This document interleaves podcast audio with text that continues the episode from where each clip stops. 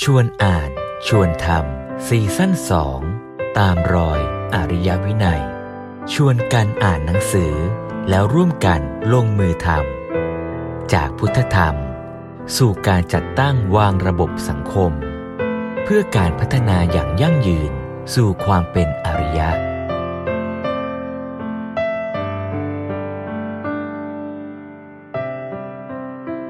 เมื่อรัฐ รับเอาศาสนาใดศาสนาหนึ่ง ไม่ว่าจะเป็นรัฐยุโรป รับเอาคริสตศาสนาเข้ามา หรือรัฐไทยรับเอาพุทธศาสนาเข้ามา หรือรัฐรับเอาลัทธิผีเข้ามาเนี่ย ก็ใช้ในการที่จะทำให้เกิดประโยชน์เนี่ยแต่เพียงแต่ว่ารัฐนั้นจะเข้าใจและใช้ประโยชน์จากศาสนาในแง่ไหน แล้วได้ประโยชน์มากน้อยอย่างไรคาว่าพุทธศาสนา ถ้าจะเป็นศาสนาประจำชาติแบบความหมายไทยอะหลวงพ่อใช้คำว่า positive separation of church and state คือยังไงก็แยกกันอยู่แล้ว แต่ว่าไปทำบทบาทหน้าที่ เสริมในส่วนที่ตัวควรจะเสริม สิ่งที่หลวงพ่อเน้นย้ำจริง ๆ คือ เราสามารถนำคำสอนของพระพุทธเจ้าเนี่ยนำมาใช้ประโยชน์ได้จริง ๆ หรือเปล่า หนังสือเล่มนี้พออ่านรวมๆแล้วเนี่ยอาตมาโดยความรู้สึกคือ เรามีของดี แต่ของดีนั้นกำลังเสื่อม ของดีนั้นกำลังค่อย ๆ สลายไป ทั้งที่โดยเรารู้ตัวและไม่รู้ตัว จนบางครั้งเราหันไปมองตอนที่มันเสื่อมไปบ้างแล้ว เราก็เลยรู้สึกว่ามันช่างไม่มีค่า และเราเองก็อยากจะสละละทิ้ง แล้วไปหาของใหม่ที่ดีกว่า เราคงต้องกลับมามองกันชัดๆแล้วว่าไอ้สิ่งที่เรามีอยู่คือพุทธศาสนาในประเทศไทยเนี่ย มันมีข้อดีอะไรอยู่บ้าง อะไรที่เคยเป็นข้อดี แล้วปัจจุบันมันเริ่มเสื่อม เริ่มลดถอยคุณค่า เราจะเอามันกลับคืนมาได้หรือไม่อย่างไร แล้วไม่ใช่เพียงแค่เพื่อสังคมไทยเท่านั้น แต่เพื่อที่จะได้ส่งต่อให้กับโลกใบนี้ได้อยู่ร่วมกันได้อย่างดีงามด้วย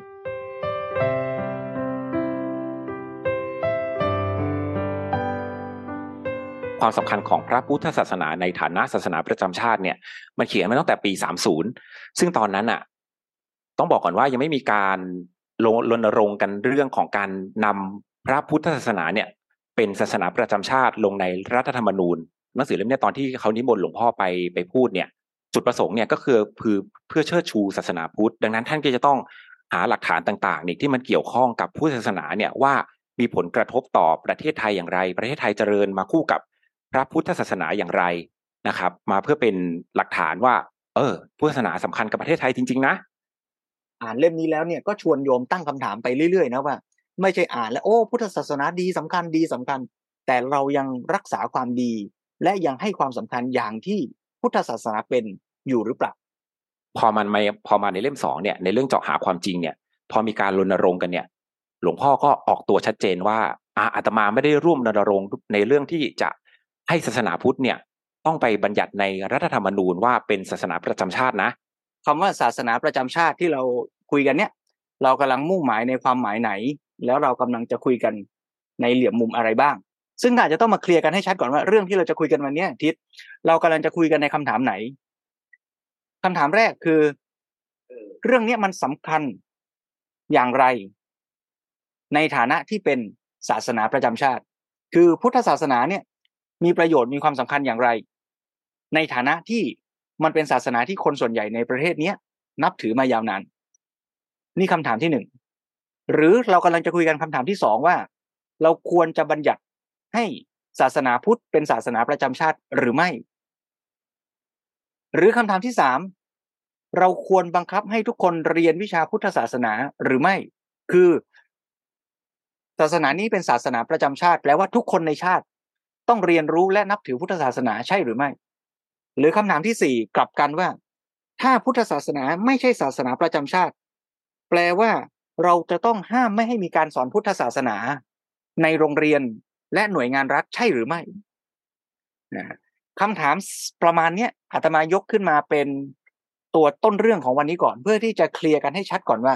เรื่องที่เรากำลังจะคุยกันวันนี้เรากำลังจะคุยกันคำถามแรกนะ ไม่ใช่สามคำถามที่เหลือ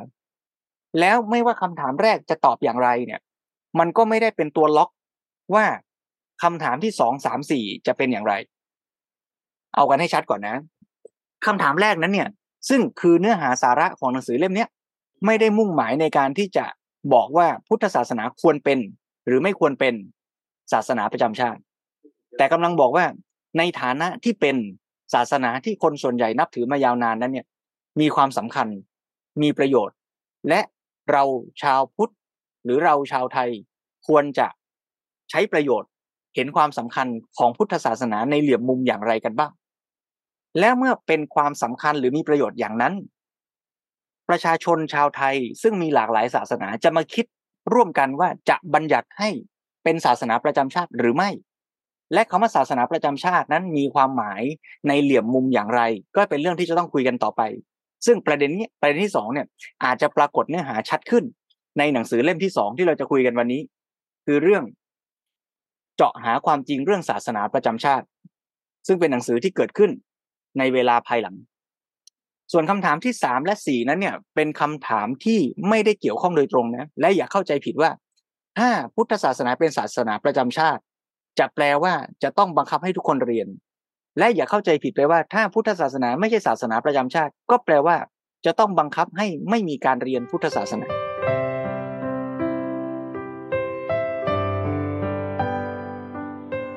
เริ่มต้นหนังสือเล่มนี้เนี่ย มันก็มีอ่าจุดที่น่าสนใจอยู่จุดหนึ่งจุดแรกสุดเลยนะครับ เราต้องมาถามกับตัวเองกันก่อนว่าคำว่าพุทธในในคำความเข้าใจของพวกเราทุกคนเนี่ยคำว่าพุทธศาสนาเนี่ยคืออะไรนะครับ ลวงพ่อก็ลองหลวงพ่อก็พูดขึ้นมาว่า พุทธศาสนาในประเทศไทยเนี่ย มันใช่พุทธในธรรมวินัยจริง ๆ หรือเปล่า เออ หรือว่าพุทธศาสนาในประเทศไทยเนี่ย มันเป็นเสียงลือเสียงเล่าอ้างมาจาก เราได้ยินคุณพ่อคุณแม่สอนอย่างนี้ว่าเฮ้ยทำอย่างนี้นะ ดีทำอย่างนี้ไม่ดีนะ ความเชื่อเป็นอย่างนี้นะทำอย่างนี้ถูกทำอย่างนี้ผิด หรือเราได้เข้าใจได้เข้าไปศึกษาตัวธรรมวินัยแท้ๆว่า อะไรถูกอะไรผิดตามที่พระพุทธเจ้าสอน ดังนั้น ศาสนาพุทธในประเทศไทยเนี่ยมันไม่ได้เป็นพุทธที่มาจากธรรมวินัยแบบร้อยเปอร์เซ็นมันเป็นพุทธที่เกิดจากการคลุกเคล้า แล้วก็มีความเชื่อ แล้วก็มีการปฏิบัติของศาสนาอื่นๆ สายอื่นๆด้วย อาจารย์ตั้งประเด็นว่าเอ่อคำถามแรกว่า เอ๊ะมันมีความสำคัญกับชีวิตของคนไทยหรือไม่เอาเฉพาะไทยก่อนนะ อืม ครับ ก็เมื่อกี้ทิศก็บอกว่า โอ้ ตั้งแต่เกิดอะ ยันตายอะอืมเราก็ เรียกว่าเข้าวัดตั้งแต่โกนจุกหน้าไฟจะจีบกันจะแต่งงานอะไรเงี้ย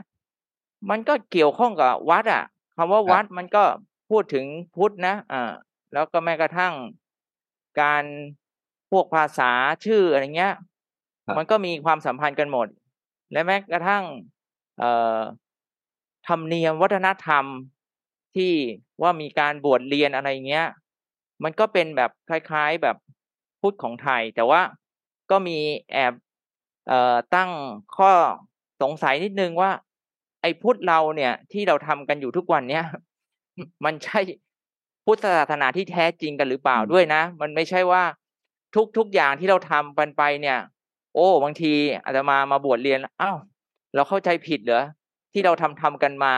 แต่เราก็บอกว่าเราพุทธนะ อะไรเงี้ยครับอาจารย์ครับมันมีพุทธไทยแล้วก็พุทธแท้ด้วยเนี่ย แต่มายังยังไม่เห็นว่าความต่างของพุทธไทยกับพุทธแท้ที่ทิศพูดเนี่ย มันมันมันมันมีอะไรที่เป็นข้อแตกต่างอะไรเงี้ย หรือหรือหรือผู้ฟังก็จะได้แบบเข้าใจว่าไอ้ที่เรากำลังจะพูดเนี่ย ไอ้นี่พุทธแท้ยังไงนะพุทธพุทธไทยเป็นยังไงนะอะไรเงี้ยแต่อ่าแต่ประเด็นแต่เรื่องพุทธไทยกับพุทธแท้เนี่ยมีความอ่อนไหวที่ต้องระมัดระวังนะอืมเพราะว่าบางทีเนี่ย ก็มีการกล่าวอ้างกันว่า แล้วพุทธแท้หาจากไหนอะ แล้วใครคือพุทธแท้แม้ในในสังคมเองแม้แต่ในสังคมชาวพุทธเอง ซึ่งแต่ละคนก็มีความเข้าใจคำสอนของพระพุทธเจ้าจากการตีความของครูบาอาจารย์ของตนของตนเนี่ย ก็ก็เกิดความทุ่มเถียงกันอีกนะว่า แล้วอันไหนพุทธแท้ ขออนุญาตนิยามคร่าวๆอย่างนี้ก่อนได้ไหมว่า พุทธแท้เนี่ยหมายถึงตัวคำสอนแท้ คือคำสอนของพระพุทธเจ้าโดยตรง ซึ่งใครจะเข้าถึงหรือไม่เข้าถึงใครจะรักษามาได้ตรงหรือไม่ตรงเนี่ยเดี๋ยวค่อยไปว่ากัน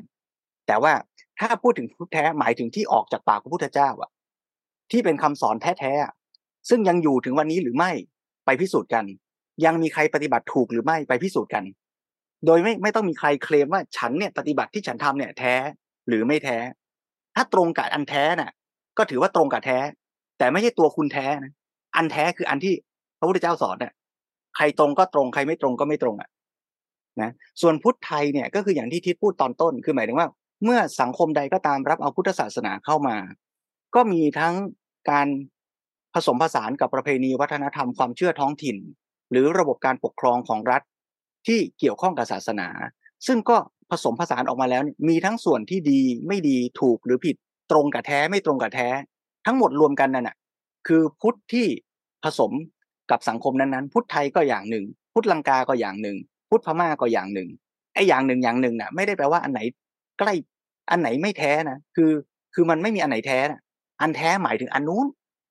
ส่วนอันนี้ก็เป็นอย่างนี้อย่างนี้นะ ซึ่งไอ้อย่างนี้อย่างนี้ของแต่ละที่เนี่ยก็มีทั้งส่วนที่ตรงกับแท้ และเพี้ยนจากแท้ก็มีด้วย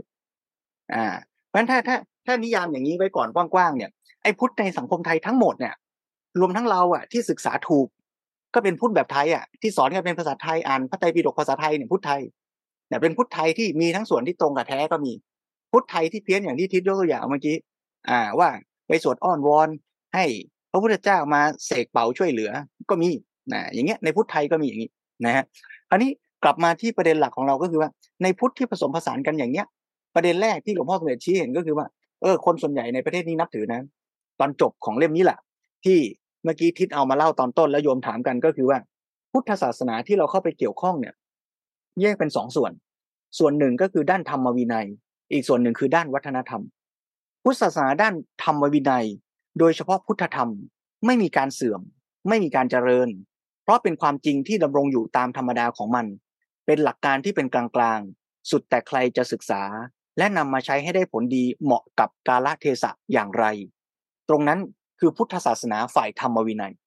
เพราะฉะนั้นถ้าเราจะพูดกันให้ชัดเนี่ย เราเปลี่ยนจากคาว่าพุทธแท้พุทธเทียมพุทธไทย ซึ่งอาจจะเข้าใจไม่ตรงกันและคลาดเคลื่อน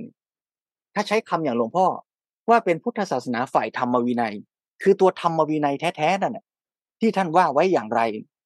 เนี่ยไม่ใช่ที่ปรากฏในพระไตรปิฎกภาษาไทยด้วยนะ เพราะพระพระไตรปิฎกภาษาไทย ก็ไม่อาจการันตีร้อยเปอร์เซนว่าตรงตามธรรมวินัยแท้นะ แต่ในตัวธรรมวินัยแท้ๆเนี่ย ซึ่งใครจะรักษาไว้หรือศึกษาเข้าถึงแค่ไหนเนี่ย ตรงนั้นแหละคือความจริงที่ไม่เสื่อม ส่วนพุทธศาสนาฝ่ายวัฒนธรรม คือพุทธศาสนาที่จะเจริญหรือเสื่อม คือพุทธศาสนาที่เชื่อถือและปฏิบัติกันอยู่ในวิถีชีวิตของหมู่ชนนั้นๆ ซึ่งการเชื่อถือและการปฏิบัตินั้นจะตรงกับธรรมและวินัย ที่พระพุทธเจ้าสอน จริงมากน้อยแค่ไหนก็แล้วแต่สังคมชุมชนนั้น นะเมื่อกี้อาจารย์หญิงถามมาในแชทว่า ฝ่ายธรรมวินัยนี่หมายเอา โดยไม่รวมการปฏิบัติหรือไม่ ก็ต้องขยายว่า ธรรมวินัยเนี่ยมีทั้งส่วนธรรมและส่วนวินัยธรรมก็คือคำสอนที่อธิบายความจริงของธรรมชาติ วินัยก็คือข้อปฏิบัติที่สอดคล้องกับการเข้าใจความจริง และนำไปสู่การพัฒนาเต็มตามศักยภาพที่ความจริงนั้นจะเป็นไปได้ไอ้ตัวธรรมวินัยเนี่ย ก็มีทั้งฝ่ายมัชเชนธรรมเทศนา คืออธิบายความจริงกับภาคปฏิบัติอยู่ด้วยกันนะ แต่เราเนี่ยในสังคมสมมติยกตัวอย่างสังคมไทยเนี่ย เราเชื่อถือและเข้าใจคำสอนพระพุทธเจ้าถูกตรงแค่ไหน สอนต่อๆกันมาว่าอย่างนี้ อันเนี้ยเป็นพุทธศาสนาฝ่ายวัฒนธรรม ซึ่งอาจจะเชื่อถูกก็มีเชื่อผิดก็มีปนๆกันอยู่ในนั้น เราก็ต้องมาศึกษาทำความเข้าใจกันให้ชัดนะฮะนั้นความเสื่อมความเจริญที่เรากำลังพูดถึงเนี่ยก็ให้ชัดว่ากำลังหมายถึงในฝ่ายของวัฒนธรรม และการที่จะไม่หลง ขออภัยการที่จะไม่ให้ไหลลง คือเสื่อมลงไปนี่ ไม่เพียงแต่จะทรงอยู่กับที่ ก็ต้องใช้ความพยายามขืนไว้ ไม่ต้องพูดถึงการที่จะให้เลื่อนขึ้นไป ซึ่งจะต้องใช้กำลังมากมาย นั่นแปลว่า ถ้าพุทธศาสนาเดิมเป็นของดีมีอยู่ แล้วมันกำลังเสื่อม หลวงพ่อสมเด็จเตือนเราว่า แค่จะรั้งไว้ไม่ให้มันเสื่อม ก็ต้องใช้กำลังมาก ต้องพยายามกันหนัก แล้วถ้าเราคิด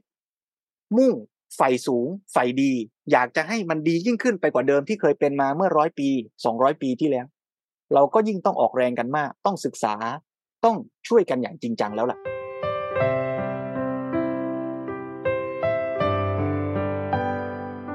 ประเพณีไทยเนี่ยใช้วิธีการบวชเรียนเนี่ยเพื่อเป็นการสั่งสอนวิธีหนึ่ง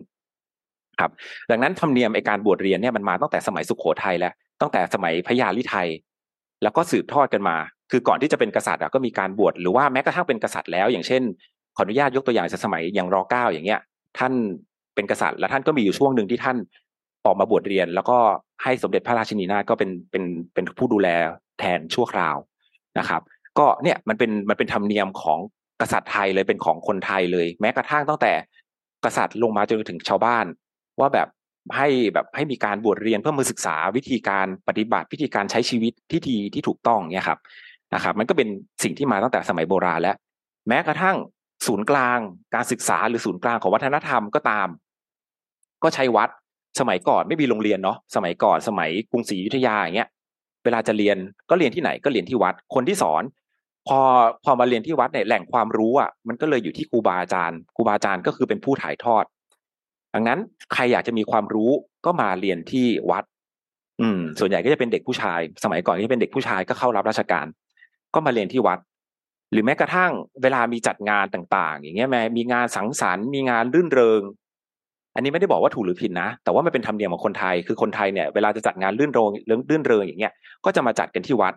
หลวงพ่อก็บอกว่าเฮ้ยมันมีข้อดีนะ เพราะว่าอะไรเพราะว่าเวลามาจัดที่วัดเนี่ย คนก็ครูบาอาจารย์ใช่ไหมครูบาอาจารย์อยู่ที่วัด คนก็มีความเกรงใจ เพราะว่าเป็นอาจารย์เคยสอนกันมา ลูกศิษย์ก็จะเชื่อฟังใช่ไหมเมื่อก่อน อาอาจารย์อะสอนตั้งแต่รุ่นปู่ยันรุ่นพ่อยันรุ่นลูก อย่างเงี้ย เจ้าอาวาสอะครับ เจ้าอาวาสคือเป็นอาจารย์อาจารย์เนี่ยสอนตั้งแต่รุ่นปู่รุ่นพ่อรุ่นลูกเลย สอนเสร็จปุ๊บดังนั้นทุกคนในพื้นถิ่นเนี่ยในชุมชนเนี่ยวัดมันเหมือนเป็นศูนย์กลางของชุมชนอะดังนั้นในชุมชนก็จะนับถืออาจารย์ เวลาจัดงานเนี่ยเขาก็มีแทนที่จะแบบไปจัดข้างนอกใช่ไหมไปจัดตามข้างนอก มันก็มีปาร์ตี้ลื่นเริงสังสรรค์แล้วมันก็ไม่มีขอบเขต ผู้ใหญ่เขาก็แก้ด้วยวิธีการเอางานพวกเนี้ยมาจัดในวัด พอมาจัดในวัดปุ๊บอยู่ในสายตาพระ ใช่ไหมแบบหนุ่มสาวจะจีบกันอะ มันก็ยังแบบอยู่ในขอบเขต ไม่ไม่เกินเลยเกินไป หรือว่าแบบจะจัดปาร์ตี้แบบเฮ้ยจะมากินเหล้าในวัดก็ เอ๊ะ สมควรหรือเปล่า ใช่ไหมครูบาอาจารย์ก็นั่งมองอยู่อย่างเงี้ยเออนั้นมันก็จะดีกรีมันก็จะไม่เตลิดเถิดเทิงเกินไป ก็เป็นข้อดีอย่างหนึ่งของการมีวัดเป็นศูนย์กลางนะครับ แม้กระทั่ง การเกิดการตายใช่ไหมในปัจจุบันเนี้ยเวลาเราจะตายเราก็ต้องมาบางสุกุลที่วัดใช่ไหมไม่ใช่บางสุกุลมาสวดศพที่วัด ใช่ไหมแล้วก็มาเผาที่วัดใช่ไหมเวลาเกิดทำยังไง ก็พาลูกมาโกนผมไฟที่วัด แต่งงานทำยังไง ก็นิมนต์พระไปงานแต่งงานใช่ขอขออนุญาตเบรกที่บิ๊กนิดนึงเดี๋ยวจะไล่ได้นะครับคนตาย คือกำลังจะบอกประเด็นไหนอันเนี้ยตามไม่ทัน คือจะบอกว่าคืออันเนี้ยอย่างเล่มเนี้ยหลวงพ่อก็บอกว่าความสำคัญของพุทธศาสนาเนี่ยในสังคมไทยอะมันเกี่ยวข้องกันยังไง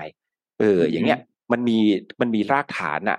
มันผูกเนืองกันผูกโยงกันมา ซึ่งมันอาจจะไม่ใช่พุทธแท้ๆร้อยเปอร์เซ็นต์นะคือมันไม่ใช่พุทธตามตามตามธรรมวินัยร้อยเปอร์เซ็นต์แต่ว่ามันเป็นพุทธที่พุทธแบบไทยอะเออพุทธแบบสังคมไทยอะที่มันมาจากมาจากธรรมวินัยด้วยแล้วมาจากความเชื่อของชาวบ้านด้วยมาปะปนกันมารวมรวมกัน แล้วมันก็สำคัญมากๆจนกระทั่งมันแบบ มันถูกกลืนลงไปอยู่ในในสำนึกในวิถีธรรมเนียมปฏิบัติของคนไทยโดยที่คนไทยก็ไม่ได้รู้ตัว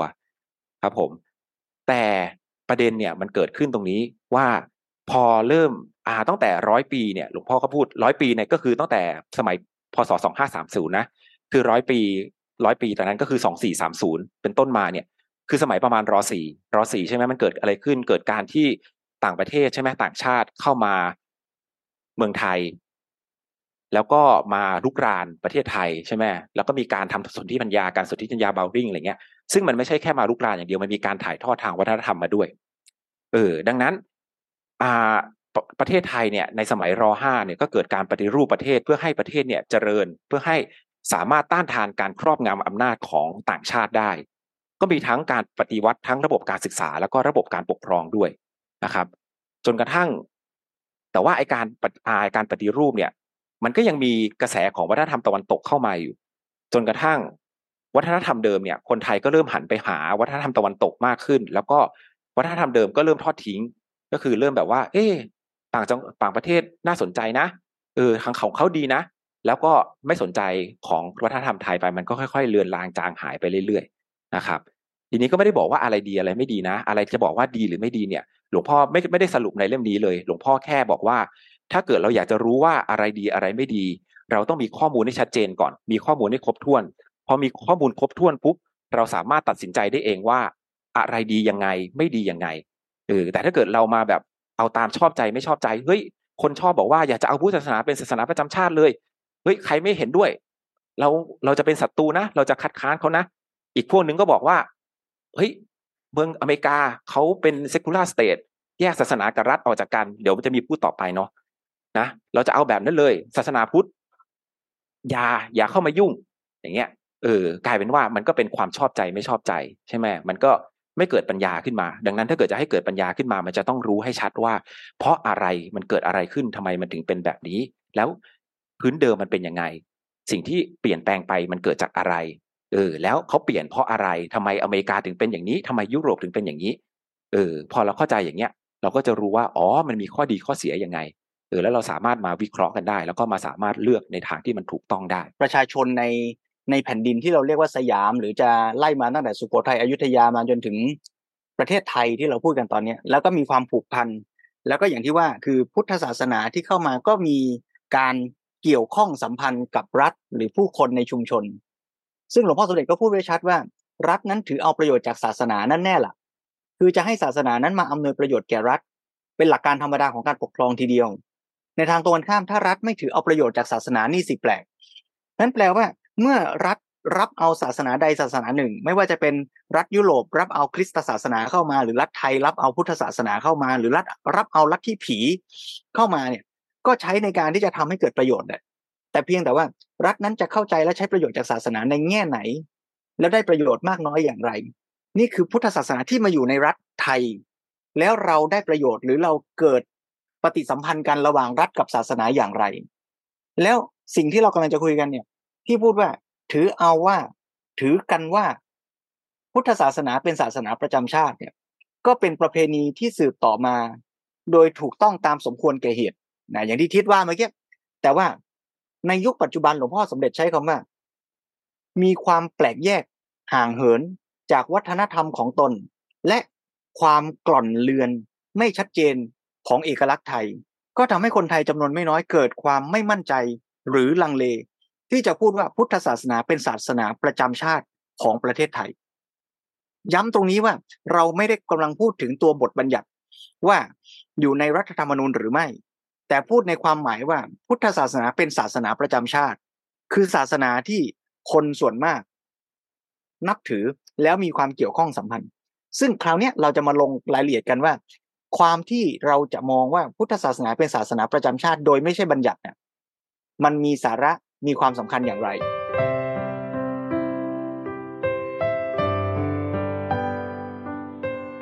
ประเด็นแรก หลวงพ่อสมเด็จยกไว้สิบประเด็นนะ ใครสนใจดูในสารบัญนนะ ในสิบประเด็นเนี้ยหลวงพ่อสมเด็จพูดถึงเรื่องของประเด็นที่หนึ่งคือ พุทธศาสนานั้น เป็นศาสนาของประชากรส่วนใหญ่ของประเทศไทย โดยไม่ต้องประกาศเป็นทางการก็ถือได้ว่าพุทธศาสนาเป็นศาสนาประจำชาติ เพราะจำนวนคนที่เยอะ อ่าแต่ถ้าตรงนี้การที่จำนวนคนเยอะก็ถือเอาว่าเป็นพุทธศาสนา เป็นศาสนาประจำชาติอย่างนี้จะถูกหรือ แล้วจะกลายเป็นว่าคนส่วนใหญ่ก็ไปเอารัดเอาเปรียบกับศาสนาที่มีคนนับถือน้อย อย่างนี้จะถูกต้องหรือไม่ ก็ต้องไขความตรงนี้ให้ชัดด้วย เพื่อไม่ให้เกิดความเข้าใจผิดอย่างที่อาตมาตั้งคำถามเมื่อกี้ก็คือว่าศาสนานี้เป็นศาสนาของประชาชนส่วนใหญ่ก็จริง แต่การถือเอานั้นจะกลายเป็นการไม่ยอมรับหรือไม่ให้ความสำคัญ จนถึงขั้นคนข่มขี ศาสนาอื่นหรือไม่เนี่ยขึ้นอยู่กับปัจจัยว่าคนที่นับถือศาสนาส่วนใหญ่นั้นเนี่ยนับถือแบบใจแคบ หรือนับถือแบบใจกว้าง ถ้าคนส่วนใหญ่นับถือแบบใจแคบ ซึ่งก็อาจจะมีปรากฏในประวัติศาสตร์ของมนุษยชาติเราจะทำให้ประชาชนส่วนใหญ่ของประเทศนั้นเนี่ยยึดเอาว่าศาสนาของฉันเท่านั้นดีถูกต้อง แล้วก็ทำลายศาสนาอื่น ซึ่งหลวงพ่อสมเด็จก็แสดงชี้เห็นว่าในประวัติศาสตร์ที่ผ่านมาที่ผ่านมานะสังคมไทยเนี่ยมีหลักฐานปรากฏชัดว่า ชาวพุทธซึ่งเป็นส่วนใหญ่นั้นเนี่ยไม่ได้มีลักษณะเช่นนั้น ตรงกันข้าม มีลักษณะที่ใจกว้างดังที่ปรากฏในหลักฐานมากมายตั้งแต่สมัยพระนาลายเป็นต้นมาเนี่ยก็มีหลักฐานปรากฏที่หลวงพ่อสมเด็จเคยยกตัวอย่างให้ฟัง ซึ่งตรงนี้ก็น่าจะนำมาย้อนทวนชวนให้เราชาวพุทธได้ตระหนักชัดว่า ถ้าเราจะพูดว่าพุทธศาสนาเป็นศาสนาส่วนใหญ่ ก็แปลว่าเราไม่ได้กำลังจะเคลมว่าพุทธศาสนาสำคัญกว่าศาสนาอื่น แต่เราจะต้องทำบทบาทในการที่จะเอื้อเกื้อกูลให้พุทธศาสนานั้นเนี่ยเปิดพื้นที่ และทำให้ทุกศาสนานั้นอยู่ร่วมกันให้ได้ด้วยท่าทีของเราที่เรากำลังจะคุยกันเรื่องนี้นะ ต้องชัดว่าไม่ใช่คุยเพื่อที่เราจะไปรณรงค์ว่าเราจะต้องใหญ่กว่าใคร เราจะต้องสำคัญกว่าอื่น แต่เราจะอยู่ร่วมกันกับความแตกต่างนั้น ในฐานะผู้นับถือศาสนาอย่างไม่ใจแคบ แต่ใจกว้างพุทธศาสนาเนี่ยสอนว่ามนุษย์ทุกคนเนี่ยมนุษย์ก็คือมนุษย์มนุษย์ทุกคนเหมือนกัน ไม่ว่าจะอยู่ในศาสนาไหนศาสนาไหนก็ตาม อยู่ที่การกระทำความประพฤติไม่ได้อยู่ที่การนับถือศาสนา คนจะดีจะชั่วอยู่ที่การกระทำความประพฤติทำดีก็คือคนดีทำชั่วก็คือคนชั่ว อันนี้คือความเชื่อของพุทธดังนั้น ไม่ว่าใครจะเข้ามาในประเทศไทยก็ตามอย่างที่เคยบอกว่าประเทศไทยเนี่ยเหมือนเป็นหับกลางอะคือไม่ว่า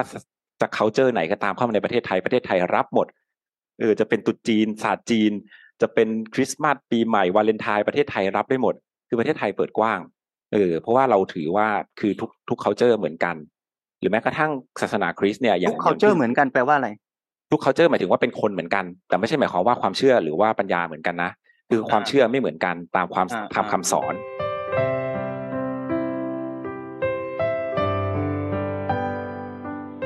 แล้วอันที่สองที่เรากำลังคุยกันก็คือว่าพุทธศาสนาก็มาเป็นแกนของวัฒนธรรมไทยความว่าเป็นแกนก็คือในความเชื่อประเพณีอย่างที่ทิศยกตัวอย่างตอนต้นเนี่ยตั้งแต่เกิดยันตายเนี่ยก็เกี่ยวข้องกับพุทธศาสนา แทรกซึมอยู่ในทุกด้าน ของชีวิตคนไทยนะเป็นศูนย์กลางของวิถีชีวิตแล้ววัดเองก็เลยกลายเป็นบทบาทนำในการเป็นแกนกลางของชุมชนด้วยนะคราวนี้ในบทบาทเนี้ยก็ชี้ชวนให้เห็นว่าเมื่อสังคมปัจจุบันเปลี่ยนแปลงไปบทบาทของวัด โยงไปถึงบทบาทของพุทธศาสนาในฐานะที่เป็นแกนนำหรือเป็นรากฐานของวัฒนธรรมเนี่ยก็มีความเลือนลางไปด้วย เสื่อมโทรม นะเพราะฉะนั้นตรงนี้ก็ชวนให้เห็นว่าความสำคัญที่เรากำลังคุยกันว่าพุทธศาสนาสำคัญเนี่ย ปัจจุบันมันยังสำคัญอยู่จริงหรือเปล่า วัดยังเป็นแกนนำของชุมชนอยู่จริงหรือไม่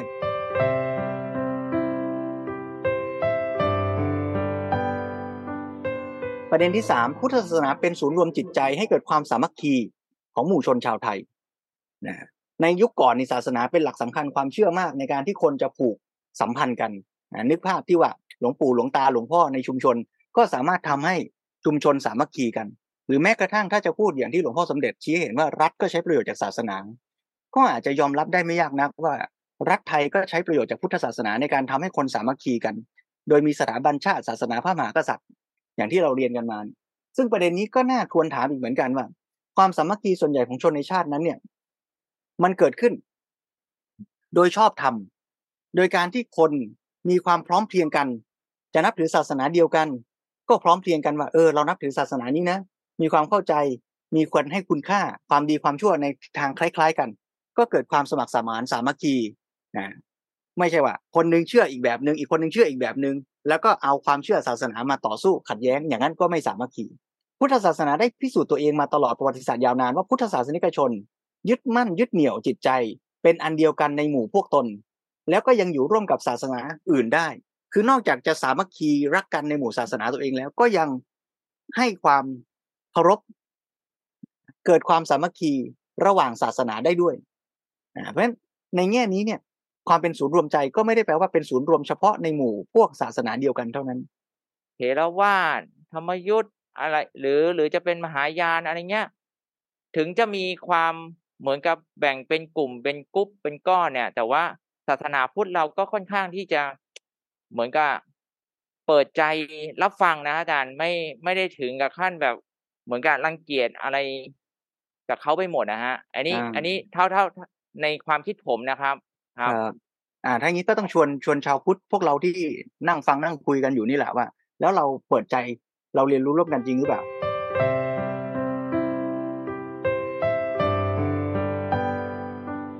พุทธศาสนา เป็นหลักช่วยดำรงการรักษาเสรีภาพในการนับถือศาสนา ประเด็นนี้ก็น่าสนใจว่ามีผู้ที่เป็นห่วงกังวลเหมือนกันว่า ถ้าเราพูดว่าพุทธศาสนาเป็นศาสนาประจำชาติไทยเสียแล้วเนี่ยก็เท่ากับจะเป็นการริดรอนเสรีภาพในการที่คนจะนับถือศาสนานะเด็กๆเข้าโรงเรียนก็แปลว่าจะต้องสอนแต่พุทธศาสนาใช่ไหมจึงเกินไว้ตรงหัวเมื่อกี้ที่บอกว่าเอ้ยจะคุยเรื่องนี้เนี่ยแยกกันให้ชัดนะคำว่าเสรีภาพในทางศาสนาเนี่ย มันเป็นการที่คนสามารถจะเลือกนับถือศาสนาได้ใช่ไหมแล้วก็สามารถที่จะเลือกโดยการมีความรู้ได้ศึกษาด้วยนะ เพราะฉะนั้นในมุมเนี้ยหลวงพ่อสมเด็จก็เลยชี้เห็นว่าพุทธศาสนาเนี่ยแหละ เป็นปัจจัยสำคัญที่จะช่วยเชิดชูเสรีภาพในการใช้ปัญญา โดยไม่มีการบังคับศรัทธา แม้แต่ในตัวพุทธศาสนาเองอะ ก็ไม่มีหลักที่จะไปบังคับว่าคุณต้องเชื่อ แต่ตรงกันข้ามคือบอกให้ศึกษาก่อน ให้ปฏิบัติ เรียนรู้ใช่ไหมเพราะฉะนั้นคอนเซปต์เนี้ยจึงเป็นคอนเซปต์ที่เอื้อให้คนได้ได้ใช้ปัญญา หาความรู้ แล้วเมื่อคุณรู้คุณค่อยศรัทธา เลือกที่จะเคารพศรัทธาแล้วก็ศึกษาเพิ่มขึ้นมีศรัทธาเพิ่มขึ้นปัญญาก็เพิ่มขึ้นปัญญาเพิ่มขึ้นศรัทธาก็เพิ่มขึ้น อ่าในแง่เนี้ยพุทธศาสนาก็จะเป็นฐาน แล้วทำให้ทุกศาสนาก็สามารถมาดำรงตั้งอยู่ แล้วก็เป็นตัวเลือกให้คนได้ศึกษา แล้วก็เลือกที่จะเคารพศรัทธา อันเนี้ยถ้าอาตมาอ่านก็ชวนกันทำว่าเออถ้างั้นเนี่ยเราในฐานะที่ไปสอนศาสนาในโรงเรียนก็ดีนะหรือว่าสอนเด็กๆที่วัดเนี่ยเรากำลังสอนให้เขาเชื่อพุทธศาสนาไปเลย หรือเรากำลังใช้หลักการที่แท้จริงของพุทธศาสนา ที่จะเปิดโอกาสให้ทุกคนได้ใช้ปัญญา และเข้าใจศาสนาของตนอย่างแท้จริงหลวงพ่อพูดไปถึงเรื่องของ peaceful coexistence การดำรงอยู่ร่วมกันด้วยสัมพันธภาพเชิงบวก คืออยู่อย่างเกื้อกูลกัน ในระหว่างศาสนาหรือแม้แต่ต่างศาสนาที่มีความเชื่อต่างกัน มีความเข้าใจต่างกันเนี่ยนะฮะหลวงพ่อย้ำว่าไม่ใช่เพียงแค่ขันติธรรมคือไม่ทำร้ายกัน แต่ต้องเกื้อกูลกันด้วยหลวงพ่อสมเด็จพูดไปถึงโลกเลยนะ คือหมายถึงว่าไม่ใช่แค่ในประเทศไทยด้วยนะ แต่ว่าทั่วโลกติดต่อถึงกันง่ายดายเหมือนเป็นชุมชนอันเดียวในสภาพเช่นนี้ ถ้าศาสนาต่างๆ ยังมีท่าทีความรู้สึก และพฤติการดูหมิ่นดูแคลน เป็นปฏิปักษ์ต่อกันและกัน และมีหลักการแห่งการบังคับศรัทธาเป็นพื้นฐาน ก็ย่อมจะมีการกีดกั้น เบียดเบียนบีบคั้น ตลอดจนกำจัดกันระหว่างศาสนาอยู่ต่อไป และในสภาพเช่นนั้น พระพุทธศาสนาซึ่งเป็นศาสนาที่ไม่มีความรุนแรง ก็ยากที่จะดำรงอยู่รอดได้ โลกจึงต้องการศาสนาที่มีลักษณะเชื่อมประสาน และมีหลักการที่เอื้อต่อเสรีภาพ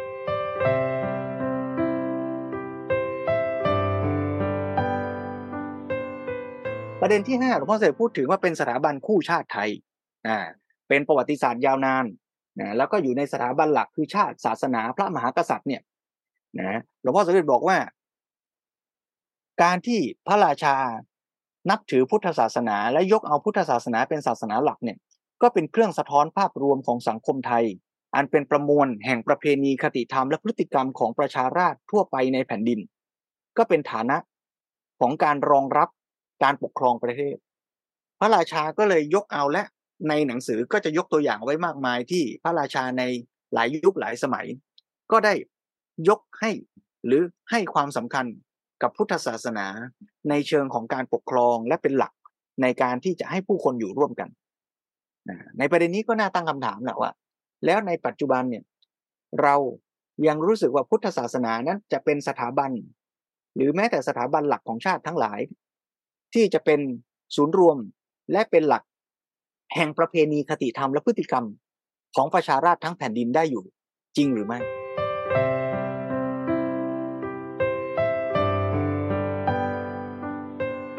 ประเด็นที่หกแหมประเด็นนี้ก็ไม่แน่ใจกับตัวเอง หลวงพ่อสมเด็จบอกว่าพุทธศาสนานี่สอดคล้องกับลักษณะนิสัยคนไทยที่รักอิสระเสรี เอ ถ้าอย่างนี้ก็จะไม่ดีสินะ เนี่ย หลวงพ่อสมเด็จบอกว่ามินเมเหมือนกัน จนกลายเป็นว่าเราอาจจะพูดทำนองว่าทำได้ตามใจคือไทยแท้ ถ้าอย่างนี้เนี่ยก็เป็นความเข้าใจที่ผิดพลาด แต่ต้องเข้าใจใหม่ให้ถูกว่า การประพฤติตามหลักพระพุทธศาสนานั้นเนี่ยคือการอิสระในความหมายว่าพึ่งตนเองได้ แล้วเป็นอิสระจากกิเลส ไม่ใช่การอิสระเสรีทำอะไรตามกิเลสในใจของตัวเอง หากแต่เป็นคนไทยที่อิสระเสรีโดยรู้จักพึ่งตนเอง สลัดความเห็นแก่ตัวได้ และช่วยกันทำให้อิสรภาพเป็นเครื่องอำนวยโอกาส เพื่อการสร้างสรรค์ประโยชน์สุขร่วมกัน อย่างที่ทิดว่าเมื่อกี้ว่า ถ้าเราสามารถทำให้พุทธศาสนาเป็นเครื่องมือทำให้สังคมนั้นเกิดประโยชน์สุขร่วมกันได้ พุทธศาสนาก็ดำรงฐานะที่เป็นประโยชน์ ที่จะเกื้อกูลต่อสังคมนี้ ไม่ใช่เพื่อให้พุทธศาสนาเจริญยิ่งใหญ่นะแต่เพื่อให้สังคมนั้นอยู่กันด้วยดี แล้วพุทธศาสนาก็ทำหน้าที่ที่ตัวจะทำได้ อ่าประเด็นนี้เราก็อาจจะต้องกลับมาตั้งคำถามถามตัวเองกันละว่าเราในฐานะชาวพุทธและในฐานะชาวไทย เราจะสามารถพัฒนาตัวเองให้พึ่งตนเองได้ ละความเห็นแก่ตัว แล้วเราก็จะได้สร้างอิสระเสรีที่แท้จริง ให้เกิดขึ้นทั้งในตัวเราและในสังคมได้หรือไม่มากน้อยแค่ไหน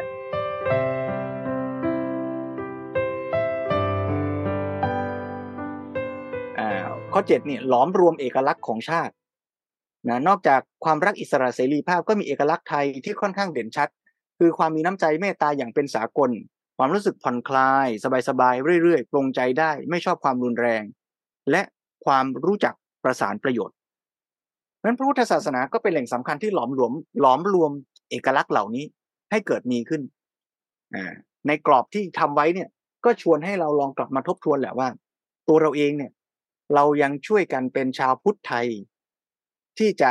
ดำรงรักษาเอกลักษณ์นี้หรือสร้างสรรค์ส่งต่อ เอกลักษณ์เหล่านี้เนี่ย ในแง่มุมที่ดีเนี่ย ได้อยู่ไหมและส่งต่อหรือเปล่าเราอาจจะต้องกลับมาถามตัวเรา ถ้าเราปฏิบัติผิดก็จะเกิดผลเสียหายเป็นโทษได้ ในที่ว่าเป็นลักษณะเอกลักษณ์ที่ว่าดีเนี่ย ถ้าเอามาประพฤติผิดนะอย่างที่ว่าเมื่อกี้อิสระเสรีก็กลายเป็นทำอะไรตามใจคือไทยแท้ก็กลายเป็นพลาดเป็นเสียประโยชน์ได้ นะเพราะฉะนั้นเรื่องนี้หลวงพ่อสมเด็จก็เน้นย้ำว่าต้องไม่ประมาทและไม่ขาดปัญญา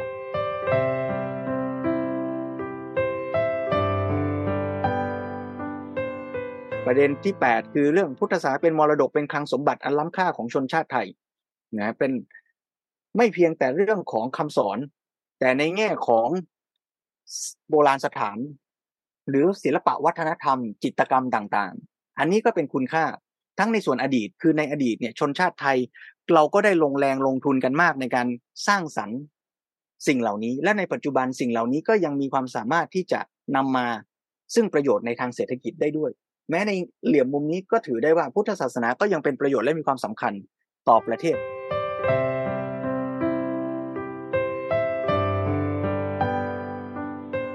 ในประเด็นที่ 9 คือพุทธศาสนาเป็นหลักนำในการพัฒนาชาติ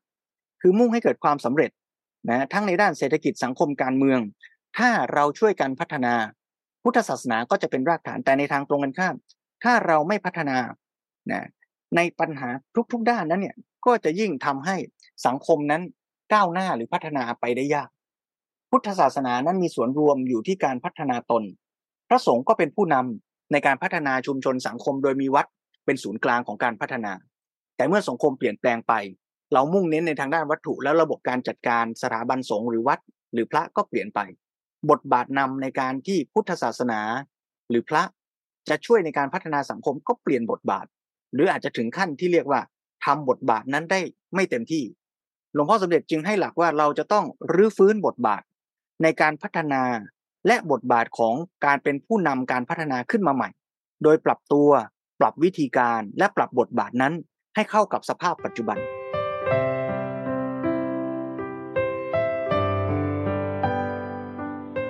ประเด็นที่ 10 คือพุทธศาสนาเป็นแหล่งของดีมีค่า ที่ชนชาติไทยจะมอบให้แก่โลก ไม่ได้แปลว่ามีประโยชน์แต่ประเทศไทยเท่านั้น แต่ถ้าเราสามารถใช้ประโยชน์จากพุทธศาสนาได้ดีได้จริง เราก็จะส่งมอบสิ่งนี้ให้แก่โลกและทำให้โลกมีสันติภาพ มีการอยู่อย่างร่วมประสานสอดคล้อง ให้เกิดมีขึ้นจริงด้วย เพราะฉะนั้นต้องไม่มัวเพลิดเพลิน เฉพาะสิ่งที่ตัวไม่มี แล้วไปรับเอา วัฒนธรรม ความเจริญก้าวหน้า อย่างที่คนอื่นมีแล้วเราไม่มี แต่ลืมข้อดีของดีที่เรามีอยู่ หนังสือเล่มนี้พออ่านรวมๆแล้วเนี่ยอาตมาโดยความรู้สึกคือเรามีของดี แต่ของดีนั้นกำลังเสื่อม ของดีนั้นกำลังค่อยๆ สลายไป ทั้งที่โดยเรารู้ตัวและไม่รู้ตัว จนบางครั้งเราหันไปมองตอนที่มันเสื่อมไปบ้างแล้ว เราก็เลยรู้สึกว่ามันช่างไม่มีค่า และเราเองก็อยากจะสละละทิ้ง แล้วไปหาของใหม่ที่ดีกว่า เราคงต้องกลับมามองกันชัดๆแล้วว่าไอ้สิ่งที่เรามีอยู่คือพุทธศาสนาในประเทศไทยเนี่ย มันมีข้อดีอะไรอยู่บ้าง อะไรที่เคยเป็นข้อดี แล้วปัจจุบันมันเริ่มเสื่อม เริ่มลดถอยคุณค่า เราจะเอามันกลับคืนมาได้หรือไม่อย่างไร แล้วไม่ใช่เพียงแค่เพื่อสังคมไทยเท่านั้น แต่เพื่อที่จะได้ส่งต่อให้กับโลกใบนี้ได้อยู่ร่วมกันได้อย่างดีงามด้วยอ่า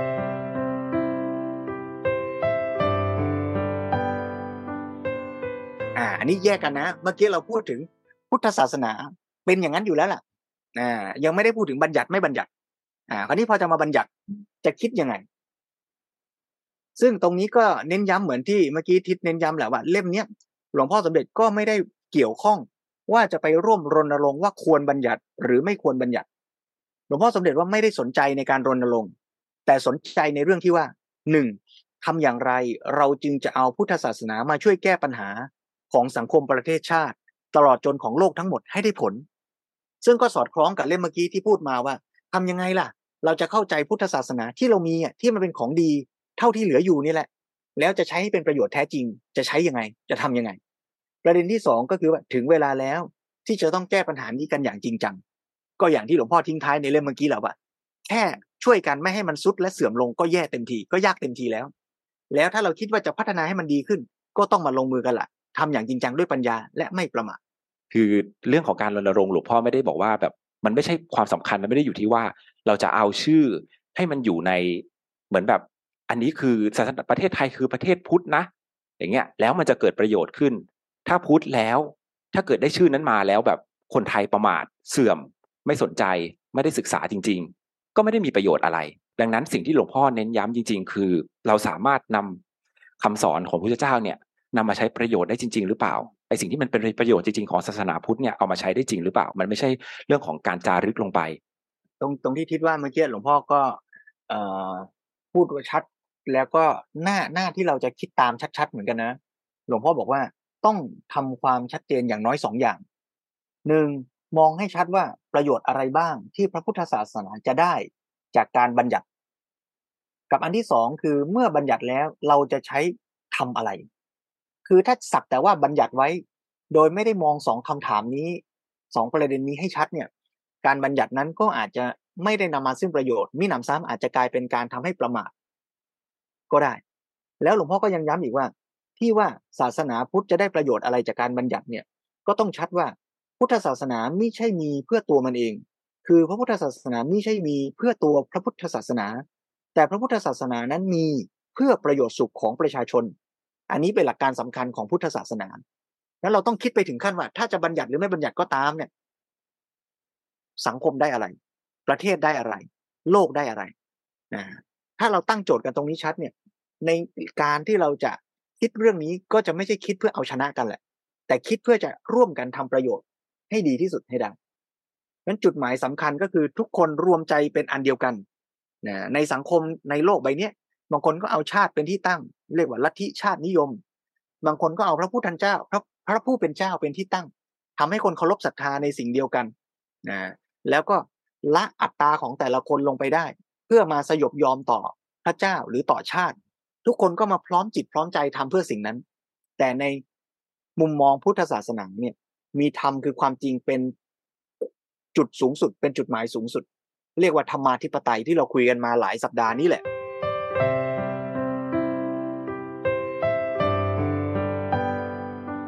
ศาสนาประจำชาติเนี่ยของประเทศไทยของประเทศไทยกับของต่างชาติอะจะไม่เหมือนกัน อย่างศาสนาประจำชาติของของของของอเมริกาอย่างเงี้ยต้องไปรู้ที่มาก่อน อย่างเล่มนี้หลวงพ่อจะพูดเรื่องที่มาเยอะมากเลย อย่างเช่นของในของฝรั่งเศสอย่างเงี้ย ของฝรั่งเศสอ่านักบวชนักบวชในศาสนาคริสต์สามารถมารับราชการได้ เป็นได้ถึงกระทั่งเป็นมหาอุปราช ในสมัยก่อนนะ คือสมัยนี้ตอนตอนที่เขาลบล้างไปแล้วเพราะว่าไอ้เรื่องนี้แหละ แล้วเขาก็เลยยกตัวประชาธิปไตยขึ้นมา อย่างสมัยก่อนอย่างเงี้ย อย่างชื่อว่าอะไรนะคาร์ดินอลคาร์ดินัลริเชลูอย่างเงี้ย ก็เป็นที่ปรึกษาเป็นอัครมหาเสนาบดีของพระเจ้าหลุยที่สิบสามเออนะดังนั้นศาสนาคริสต์ในศาสนาคริสต์ในแถบตะวันตกอะในยุโรปอะมันไม่ใช่แบบว่าไม่ใช่มันไม่ใช่เซกูลามันไม่ใช่แบบแยกกันระหว่างศาสนากับรัฐอะมันมีการ เกี่ยวล้ำกันอยู่ตลอด คือพยายามมีอำนาจเหนือกันและกันอยู่ตลอดคริสตจักรคริสตจักรก็พยายามมีอำนาจเหนือรัฐ อย่างสมัยหนึ่งอย่างเงี้ย สันตะปาปาเนี่ยต้องสวมมงกุฎให้กับกษัตริย์ยุโรปทั้งหมดเลยนะ คือใครจะขึ้นครองราชเนี่ยต้องมาหาสันตะปาปา เพื่อให้สันตะปาปาสวมมงกุฎให้ ถ้าไม่ได้สวมมงกุฎให้ ถือว่าเธอไม่ใช่กษัตริย์ที่แท้จริง เออ ประเทศอื่นก็ไม่ยอมรับ เอาสีเอาขนาดนั้นอะ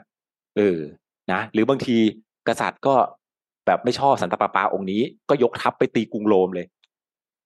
เอากษัตริย์เอาสันตะปาปาองค์นี้ออก ให้คนอื่นขึ้นแทนอย่างเงี้ย เออ มันแบบมันมันมีการแบบกระทบกระทั่งกันอยู่ตลอดเวลาคือมันไม่ได้แยก มันไม่ได้แยกกัน ในศาสนาคริสต์พยายามจะพยายามจะครอบงำกันตลอดตลอดจนกระทั่งแบบคนมันเบื่อมากๆอะพอมันครอบงำแล้วมันก็มีการอย่างอย่างก็มีตัวอย่างอย่างเช่น อ่า อย่างโป๊ปอะเคยเคยยก เคยรวมพลในในยุโรปเนี่ยไปตีพวกอิสลามในในกรุงเยรูซาเล็มอย่างเงี้ย เคยเป็นผู้นำทัพเลยนะ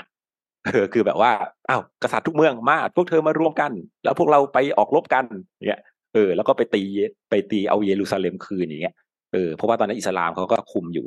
เออนั่นแหละ มันก็ตีกันไปตีกันมาอย่างเงี้ยมันกลายเป็นว่า church กับ state อะมันมันรวมกันเป็นเนื้อเดียวอะ มันไม่ได้รวมกันเป็นเนื้อเดียวด้วยมันพยายามจะครอบงำซึ่งกันและกัน อันนี้คือลักษณะของคริสตศาสน์ในในในยุโรป ดังนั้นคนจะเบื่อหน่ายมากเลยแบบว่าอะไรเนี่ยทำไมต้องมาตีกันด้วยเรื่องแค่นี้ อย่างเช่น อย่างเช่นถือคริสต์คนละนิกายอย่างเงี้ย อย่างอย่างอ่าอย่างคาร์ดินัลริเชอลิเยออย่างเงี้ย ในประเทศฝรั่งเศส เกิดอะไรขึ้น เกิดการแยกนิกายขึ้นระหว่างโปรเตสแตนต์กับคาทอลิก อ่า พวกโปรเตสแตนต์ก็พยายามรวมตัวกันเพื่อเพื่อต่อสู้กับพวกคาทอลิก แต่คาดินัลลิชลูอย่างเงี้ยเป็นที่ปรึกษาอัครเสนาบดีของอ่ากษัตริย์ฝรั่งเศสอ่าพระเจ้าหลุยที่สิบสามใช่ไหมก็พยายามขับไล่ พวกนี้สู้ไม่ได้ทํำยังไง ก็ไปไปอยู่ในเมืองเมืองหนึ่งก็อพยพกันไปอยู่ในเมืองเมืองหนึ่งไปรวมตัวกันเพื่อจะสู้กับกับทางการนี่แหละ ทํำยังไงอ่าคาดินันเนี่ยก็เลยสั่งให้กองทัพอะไปล้อมเมืองเขาแบบไม่ให้มีอาหารไม่ให้มีน้ำเข้าไปอะจนกระทั่งคนในเมืองอะตายไปครึ่งเมือง เออ เนี่ยสถานการณ์เป็นซีเวียมากเลยการสงครามกันระหว่างศาสนาเอ่ยสงครามกันในการแย่งดินแดนเอ่ยภายในยุโรปอะมันมันแบบมันหนักหนาสาหัสมากจนกระทั่งคนมันทนอยู่ไม่ได้ คนก็เลยต้องอพยพย้ายหนีถิ่นฐานเพื่อไปอยู่อเมริกา เออ นี่แหละมันเลยเป็นที่มาของอเมริกาว่าทำไมอเมริกาถึงแยกเด็ดขาดคือบอกว่าไม่ได้นะ ตอนแรกอเมริกาก็บอกอย่างนี้แหละ ก็ยังไม่ได้ตอนแรกอเมริกาก็ไม่ได้มีปัญหาอะไรเยอะมาก พูดไปเลยกันไหนๆก็พูดไปแล้วทีนี้สรุปประเด็นตรงที่ว่า ตกลงแล้วคำว่าศาสนาประจำชาติแบบฝรั่ง ที่เขาเอาเอา church กับ state มาอยู่ด้วยกันเนี่ย กับศาสนาประจำชาติแบบไทยมันต่างกันยังไงอย่างหลวงพ่อยกตัวอย่างมาในเล่มเนี่ยมันจะมีทั้งหมดมาสามแบบอย่างของไทยมันเป็นแยกระหว่าง church กับ state state แบบโดยธรรมชาติอยู่แล้ว คือพุทธจักรกับอาณาจักรแยกกัน แล้วก็มีตัวอย่างในเล่มนี้ด้วยนะครับก็คืออาณาจักรจะไม่ได้ไปยุ่งไม่ได้ไปก้าวไก่การปกครองของสงฆ์สงฆ์ก็ไม่ได้ไปยุ่งกับการปกครองของอาณาจักร อ่า แต่ว่าของคริสอย่างเงี้ยก็จะเอาตัวเองอะจะไปครอบงำเลย ก็จะเข้าไปเป็นที่ปรึกษาจะเข้าไปเป็นในพลอะไรเงี้ยเออทำได้ ส่วนของอิสลาม อิสลามเนี่ย จะเข้าไปเป็นเนื้อตัวเดียวกันเลย คืออย่างเงี้ยเป็นมีบัญญัติของของศาสนาใช่ไหมบัญญัติของศาสนาอิสลามสามารถเอามาเป็นกฎหมายของประเทศได้เลยนะเออ ลักษณะมันเป็นอย่างเงี้ย ดังนั้นศาสนาอื่นอะเขาไม่ได้แยกกันแบบชัดเจนอะ คือมันไม่ได้แยกกัน แต่ศาสนาพุทธอะโดยธรรมเนียมของคนไทยอะศาสนาพุทธแยกกันชัดเจน อืมตั้งแต่สมัยพระนารายณ์แล้วอย่างพระนารายณ์ก็มีแยกให้เห็นว่าแบบก็แบบมีหลาย ๆคำอย่างพระนารายณ์พระนารายณ์มหาราชอย่างเงี้ยอย่างสมัยนั้นก็มีปัญหาเกิดขึ้นอย่างเงี้ยท่านก็แบบเอาลูกขุนนางบวชอย่างเงี้ยพอขุนนางบวชปุ๊บทางทหารก็จะไม่ยุ่งแล้วก็คือถือว่าเป็นเป็นพระและพอเป็นพระปุ๊บก็ไม่เกี่ยวกับการปกครองแล้วเขาก็จะไม่มายุ่ง เออ หรือแม้กระทั่งช่วงอย่างอย่างอ่าสมเด็จพระพุทธจารย์โตอย่างเงี้ยเคยทะเลาะกับรอสีอย่างเงี้ยเออท่านก็แบบหนีมาอยู่ในโบสถ์อย่างเงี้ยรอสีก็แบบปล่อย บอกว่าอันนี้คือที่ของพระพุทธเจ้าท่านก็ไม่จับประมาณนี้คือมันชัดเจนกำลังบอกให้เห็นชัดก็คือว่าคำว่าศาสนาประจำชาติแบบฝรั่งเนี่ยก็คือศาสนาจักรกับอาณาจักรเนี่ยมีความพยายามที่จะปกครอง ซึ่งกันและกันทางใดทางหนึ่งแหละใช่ไหมอ่า แต่ว่าเนี่ยพุทธศาสนาเนี่ย พุทธศาสนากับรัฐไม่ไปยุ่งกันอยู่แล้ว ต่างคนต่างบริหารจัดการใช่ไหมแต่ว่าคำว่าพุทธศาสนา ถ้าจะเป็นศาสนาประจำชาติแบบความหมายไทยอะหลวงพ่อใช้คำว่า positive separation of church and state คือยังไงก็แยกกันอยู่แล้ว แต่ว่าไปทำบทบาทหน้าที่เสริมในส่วนที่ตัวควรจะเสริม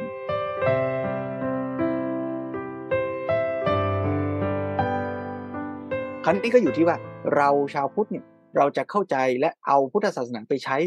ได้อย่างไร นั้นในการถ้าพุทธศาสนาเป็นศาสนาประจำชาติ ชาวพุทธก็ได้มีโอกาสในการที่จะนำเอาความรู้ความสามารถเนี่ยไปใช้ให้เกิดประโยชน์ ซึ่งตรงนี้ก็จะไปสู่ keyword สำคัญ ซึ่งคงจะต้องเป็น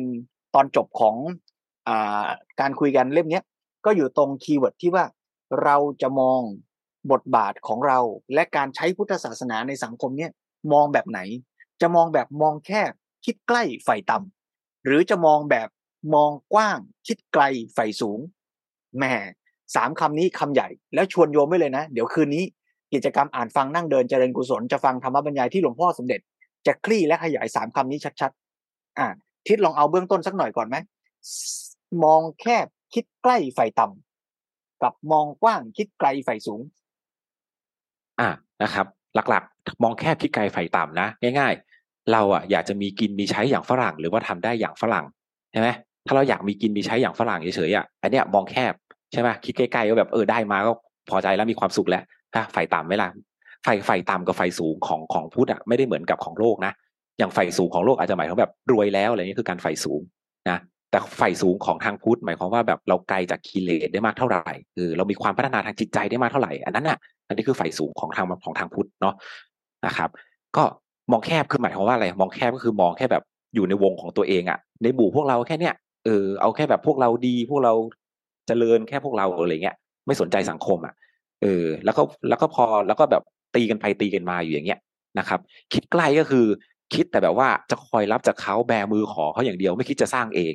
นะครับฝ่ายต่ำก็คือมีแต่ความทะเยอทะยานหวังแต่ลาบยศ มุ่งแต่จะหาสิ่งวัตถุบำรุงบำเรอตัวเอง มุ่งแต่การเสพอามิตร ติดยศติดอำนาจนะครับ ซึ่งอันเนี้ยในทางพุทธถือว่าเป็นการฝ่ายต่ำนะเออเพราะว่าฝ่ายสูงก็คือมีอิสระ เออฝ่ายธรรมะฝ่ายความดีงาม ใช่ไหมสร้างชีวิตสร้างสังคมให้ดีเนี่ยอันนี้คือฝ่ายสูงของทางพุทธนะครับ ต่อมามองกว้างมองกว้างคิดไกลฝ่ายสูงเป็นยังไงนะครับ มองกว้างก็คือมองให้เห็นปัจจัยระหว่างสิ่งต่างๆ เนี่ยว่ามันสัมพันธ์เชื่อมโยงกันยังไง ใช่ไหมหรือแม้กระทั่งหลวงพ่อก็บอกว่าถ้ายังมองไม่ออกนะ อย่างน้อยก็ยังมีจิตสำนึกต่อสังคมหน่อย ว่าสังคมเนี่ย มันก็ต้องมี ความสงบใช่ไหมมีไม่ไม่ใช่พูดถึงความสงบมันต้องมีความรักบ้านรักเมืองของเราอะเออมีความภาคภูมิใจซาบซึ้งหน่อยว่า จะทำให้ชุมชนมันดี จะทำให้สังคมมันดี มันน่าจะดีงามนะทำให้มันดีงามขึ้นมานะ จะต้องทํำยังไง ช่วยกันทํำยังไงดีนะอันเนี้ยก็คือมองกว้างเออแม้กระทั่งถ้าเกิดยังคิดไม่ออกก็แบบอย่างน้อยคนเขามาต่างชาติเข้ามาเห็นบ้านเราก็ให้เขารู้สึกว่าแบบเออบ้านเมืองไทยมันดีนะ มันน่าอยู่นะ มันสงบสุขนะเออแค่นี้เอง นะครับ เดินไปในบ้านเราจะได้บ้านเราจะได้ปลอดภัยเรียบร้อยไปตรงไหนก็ไม่ต้องกลัวไปกลางคืนก็ไม่ต้องกลัวโจรไม่ต้องกลัวคนมาทำร้ายอย่างเงี้ยเออนะครับอันนี้คือมองกว้าง คิดไกลคิดยังไง ท่านสอนอยู่ว่าให้อยู่กับปัจจุบันนะ แต่มีปัญญาสืบค้นเหตุปัจจัย ที่ไปในอดีตและไปในอนาคตด้วยป้องกัน คิดไกลคือป้องกันไม่ให้ความเสื่อมผู้เจ้าสอนว่าทุกอย่างมันเป็นอนิจจังใช่ไหมมันมีความเสื่อมความเกิดความดับ มันมีการเปลี่ยนของมันตลอดเวลาใช่ไหมแต่การเปลี่ยนเนี่ย มันเปลี่ยนได้ทั้งขึ้นและลงนะเออเปลี่ยนให้เจริญก็ได้เปลี่ยนให้เสื่อมก็ได้นะเออการคิดไกลคือเปลี่ยนยังไงให้มันเจริญนะรู้เหตุปัจจัยแล้วทำให้มันเจริญเออไม่ใช่เปลี่ยนก็ปล่อยให้มันเปลี่ยนแล้วมันก็เปลี่ยนจนเสื่อมแล้วมันจนพังไปเลยพินาศเนี้ยเอออันนี้ก็แบบอันนี้ก็คือคนไม่ได้คิดไกลคิดใกล้นะครับ ต่อมาไฟสูง ก็คือมุ่งแสวงหาความรู้เข้าใจให้ถึงความจริงแท้ของสัจธรรมนะปรารถนาความสร้างสารรค์ความดีงามบำเพ็ญประโยชน์สุขให้แก่ส่วนรวมนะครับ ให้แก่สังคม เพื่อให้ชีวิตทั้งหลายเนี่ยมันบรรลุถึงความดีงาม แล้วก็งามประเสริฐไปด้วยธรรมนะครับ อันนี้คือไฟสูงนะครับ ดังนั้นหลวงพ่อก็สรุปว่าคนในสังคมนี้จะต้องเชิดชูบูชาความจริง ความถูกต้องความดีงาม ยึดเอาธรรม คือความจริงความถูกต้องความดีงามนั้น เป็นบรรทัดฐาน เออ ถ้าเราตั้งเป้าวันนี้ไว้อะแล้วทุกคนรวมศูนย์ไปตรงเนี้ยเออเนี่ยมันก็จะมีจุดมุ่งหมายแล้วตอนต้นรายการตอนตอนต้นเล่มเนี่ยที่พูดไว้ว่าเมืองไทยมันไม่มีจุดรวมจริงๆนะเออ มันไม่เอามันไม่มีอะไรเลยอย่างฝรั่งมันยังมีแบบว่า อย่างญี่ปุ่นอะญี่ปุ่นยังบอกว่าเฮ้ยขอให้ชาติเราเจริญชาติเราเป็นที่หนึ่งใช่ป่ะชาติเราต้องเหนือใช่ไหมอเมริกาบอกว่า ผมต้องเป็นที่หนึ่งของโลกอย่างเงี้ยเออแต่ของเมืองไทยไม่มีนะเมืองไทยลองสังเกตดูสิถามว่าถามเด็ก เด็กๆเรียนหนังสือไปเพื่ออะไร อยากได้เงินเดือนสูงๆใช่ไหมเงินเดือนสูงๆมาจะได้ซื้อของกินได้เยอะจะได้ไปเที่ยวได้ตรงไหนก็ได้ มันไม่มีอะ มันไม่มีอุดมการอุดมธรรมเลยเลยอะหลวงพ่อเขาบอกว่ามันต้องมีอุดมการอุดมธรรมตรงนี้แหละมันจะได้เป็นจุดศูนย์รวมมันจะได้มีจุดยึดทุกคนจะได้มุ่งไปถูกเนี่ยถ้าเรามุ่งแล้วอุดมการนั้นมันดีอะอุดมการคือแบบเนี่ยเราใฝ่ความดีงามใฝ่คุณธรรมอะโอ้โห อุดมการนี้มันแผ่ขยายไปได้ทั่วโลกเลยนะเออ มันแบบมันไม่ใช่เฉพาะเมืองไทยเลยนะมันแบบมันมันเห็นมองกว้างออกไปถึงทั่วโลกเลย นะทุกสรรพชีวิตในโลกเลยด้วยซ้ำนะครับ อันนี้แหละก็คืออันนี้ที่หลวงพ่อหลวงพี่บอกให้ผมพูดนะครับหลวงพ่อหลวงพี่เอาตรงไหนต่อไหมครับ ถ้าชาวพุทธจะต้องอมองกว้างคิดไกลฝ่ายสูง ซึ่งเป็นหลักของพุทธศาสนาเนี่ยก็จะทำให้คนไทยเนี่ยเป็นชาวพุทธได้อย่างดีด้วยนะซึ่งตรงนี้เนี่ยก็น่าชวนกันเมื่อกี้ที่ทิศบอกว่าเนี่ยคนไทยนะไม่ใช่ทิศบิ๊กบอกทิศบิ๊กเล่าว่า หลวงพ่อบอกว่า คนไทยเนี่ยนะมีข้อเสียอย่างนี้นะ เป็นอย่างนั้นอย่างนี้นะ ฟังแล้วก็ไม่ใช่ใครอื่นแหละโยม ก็เราทั้งหมดนี่แหละ แต่การที่เรารู้ตัวว่าเฮ้ยเรายังมีข้อที่ยังด้อยอยู่นะ ตรงนี้ก็ไม่ใช่เรื่องที่เราจะต้องมาเสียอกเสียใจหรือตีอกชกหัวหรอก แต่ว่าเรากลับมาเห็นปัญหากันจริง ๆ แล้วเราก็จะได้กลับมามอง ตรงไหนที่ปัจจุบันเราก็เออ ฝึกที่จะมองกว้างขึ้น คิดให้ไกลขึ้น และใฝ่ในความดีงามสูงขึ้นไป เราก็พัฒนากันเรื่อยไป แล้วก็พยายามทำให้ดียิ่งขึ้นนะอุดมธรรมที่ทิดว่าเมื่อกี้เนี้ย นะก็จะเป็นจิตสิ่งที่รวมและนำจิตสำนึกของสังคมได้อย่างมากหลวงพ่อสมเด็จบอกว่าความจริงเรื่องศาสตร์ขออภัยเรื่องชาติศาสตร์กษัตริย์เนี่ยก็ยังไม่ใช่อุดมการสูงสุด อุดมการสูงสุดจะต้องเป็นหนึ่งเดียว หมายความว่า ชาติศาสตร์กษัตริย์นั้น จะต้องอิงอยู่บนอุดมการสูงสุดนั้นอีกทีหนึ่ง และนั่นคืออุดมธรรมนะที่ทิศพูดเมื่อกี้ถ้าขาดอุดมธรรมที่จะนำจิตสำนึกของสังคมหรือชาติไทย ก็จะทำให้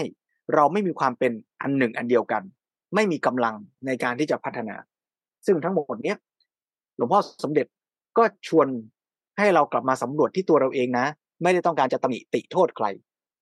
แล้วเมื่อมีเสียงตำหนิติเตียนกัน ว่าพุทธศาสนาไม่ดีพุทธศาสนาเสื่อมสังคมไทย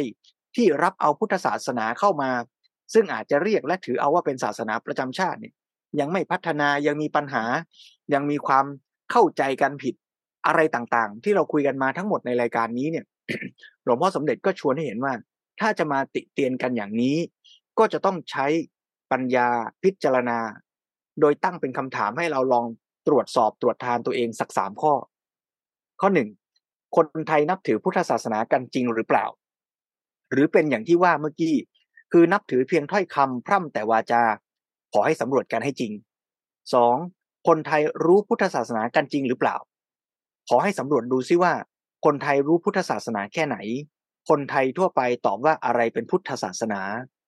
และสามคนไทยมีความตั้งใจจริงไหม ที่จะเอาพุทธศาสนามาใช้ในการแก้ปัญหาหรือสร้างสรรค์สังคม หรือได้เอามาใช้หรือเปล่า ถ้าเราไม่ได้เข้าใจพุทธศาสนา บางทีเราอาจจะอ้างนะอย่างที่หลายท่านอาจจะยกตัวอย่างกันมา ทั้งในแชทหรือว่าในบทสนทนาของเรากันเองวันนี้บางทีเราก็อ้างพุทธศาสนาว่าเนี่ยทำอย่างเงี้ย พุทธศาสนาสอนว่า ซึ่งจริงๆอาจจะไม่ใช่หรอกนะ แต่เอาไปอ้างกัน เพื่อหวังประโยชน์ส่วนตัวหรือฝ่ายของตัว อย่างนี้ก็เสียหายมาก เราก็คงต้องกลับมาอย่างที่ทิดบิ๊กตั้งหลักไว้แต่ต้นนั่นแหละว่า เรื่องนี้ก็ต้องกลับมาศึกษาหาความจริงกันให้ชัด เพื่อที่อย่างที่หลวงพ่อสมเด็จว่า ไม่ใช่เพื่อจะรณรงค์ให้พระพุทธศาสนานั้นยิ่งใหญ่เกรียงไกลอะไร แต่เพื่อที่เราจะได้เข้าใจแล้วใช้พุทธศาสนา ซึ่งถ้าเราจะถือว่าเป็นของดีที่เรามีอยู่ในสังคมไทย ให้เกิดเป็นประโยชน์สูงสุด ให้เต็มที่ให้ได้ เพื่อให้สังคมและไปสู่โลกทั้งหมด ที่จะดีงามแล้วก็ก้าวหน้าด้วยนะไม่เอามาไว้เป็นเรื่องทะเลาะกัน ไม่ว่าจะรักศาสนา ไม่ว่าจะรักชาติ ถ้ารักแล้วกลายเป็นทะเลาะกัน ขัดแย้งกัน ก็กลายเป็นข้อเสีย กลายเป็นสิ่งที่ขัดขวางความเจริญ อะไรที่เป็นปัญหา อะไรที่ควรเอามาใช้แก้ปัญหา ก็ควรจะพูดกันให้ชัดเจน ไม่ใช่ว่า เป็นปัญหาแต่ไม่กล้าพูด กลัวทางโน้นทางนี้ปัญหาก็จะไม่ถูกแก้ เรื่องนี้ก็ชวนกันนะโยมนะ สถาบันหลักของชาติ ในที่นี้เราพูดถึงสถาบันศาสนา ถ้าเราเห็นว่ามีปัญหา มีส่วนที่ยังทำได้ไม่ดี ไม่ถูกต้องในส่วนไหน ก็ควรจะได้หยิบมาศึกษา แล้วก็ทำความเข้าใจให้ชัด มิฉะนั้นเราก็จะปล่อยให้ของดีที่อาจจะกำลังเสื่อมนั้นเสื่อมยิ่งขึ้นต่อไป สุดท้ายเราก็อาจจะอยากโยนทิ้ง หรือแม้แต่ช่วยกันทำลาย ให้มันหมดสิ้นไปเร็วๆ